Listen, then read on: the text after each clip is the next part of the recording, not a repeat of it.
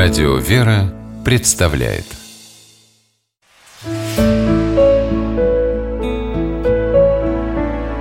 Пересказки. Названный брат по мотивам лезгинской народной сказки. В давние времена жила на белом свете одна старушка.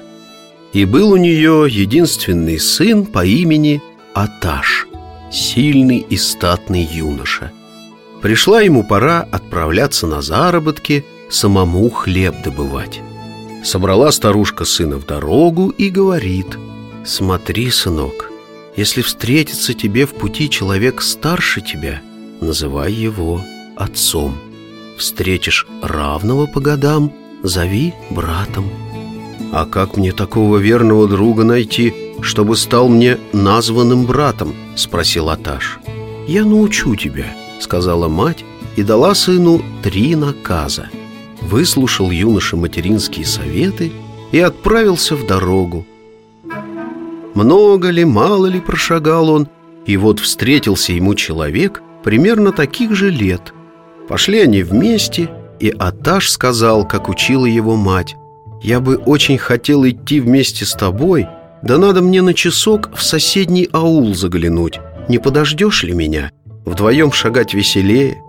Отошел подальше и спрятался в придорожных кустах. Смотрит, а попутчик не стал ждать. Поднялся и зашагал, не оглянувшись. Отправился Аташ дальше один – и вскоре встретился ему юноша по имени Камил. Познакомились, пошли вдвоем, и спустя немного времени Аташ снова сказал, что ему надо в соседний аул ненадолго отлучиться. Видит, сел попутчику обочины и сидит спокойно дожидается. Ох, и обрадовался Аташ. Вспомнил он первый наказ матери «Тот, кто готов терпеливо ждать, может стать твоим другом, ведь ему нравится идти вместе с тобой». Пошли путники дальше. А когда наступило время обеда, Аташ, как научила его мать, протянул Камилу лаваш. Тот взял его и разделил на две ровные-ровные половинки. Это был верный признак, что Камил способен на честную дружбу. Вот и мать так говорила, друг тот, кто всем готов делиться поровну.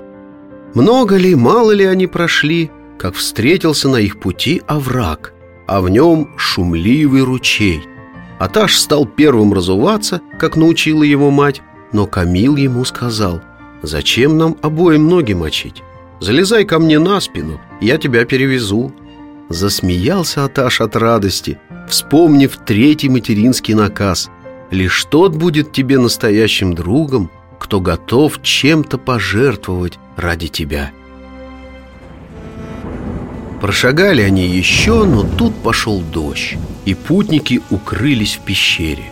Зашли поглубже и увидели мешок с драгоценностями, спрятанный разбойниками.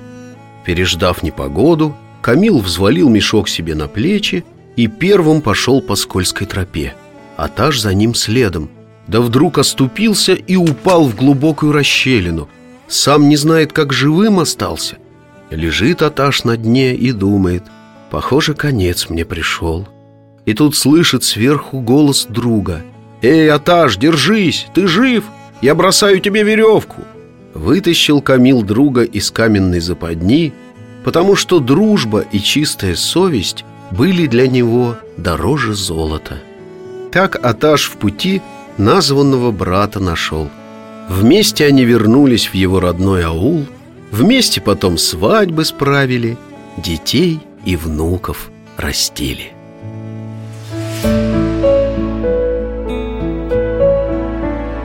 Пересказки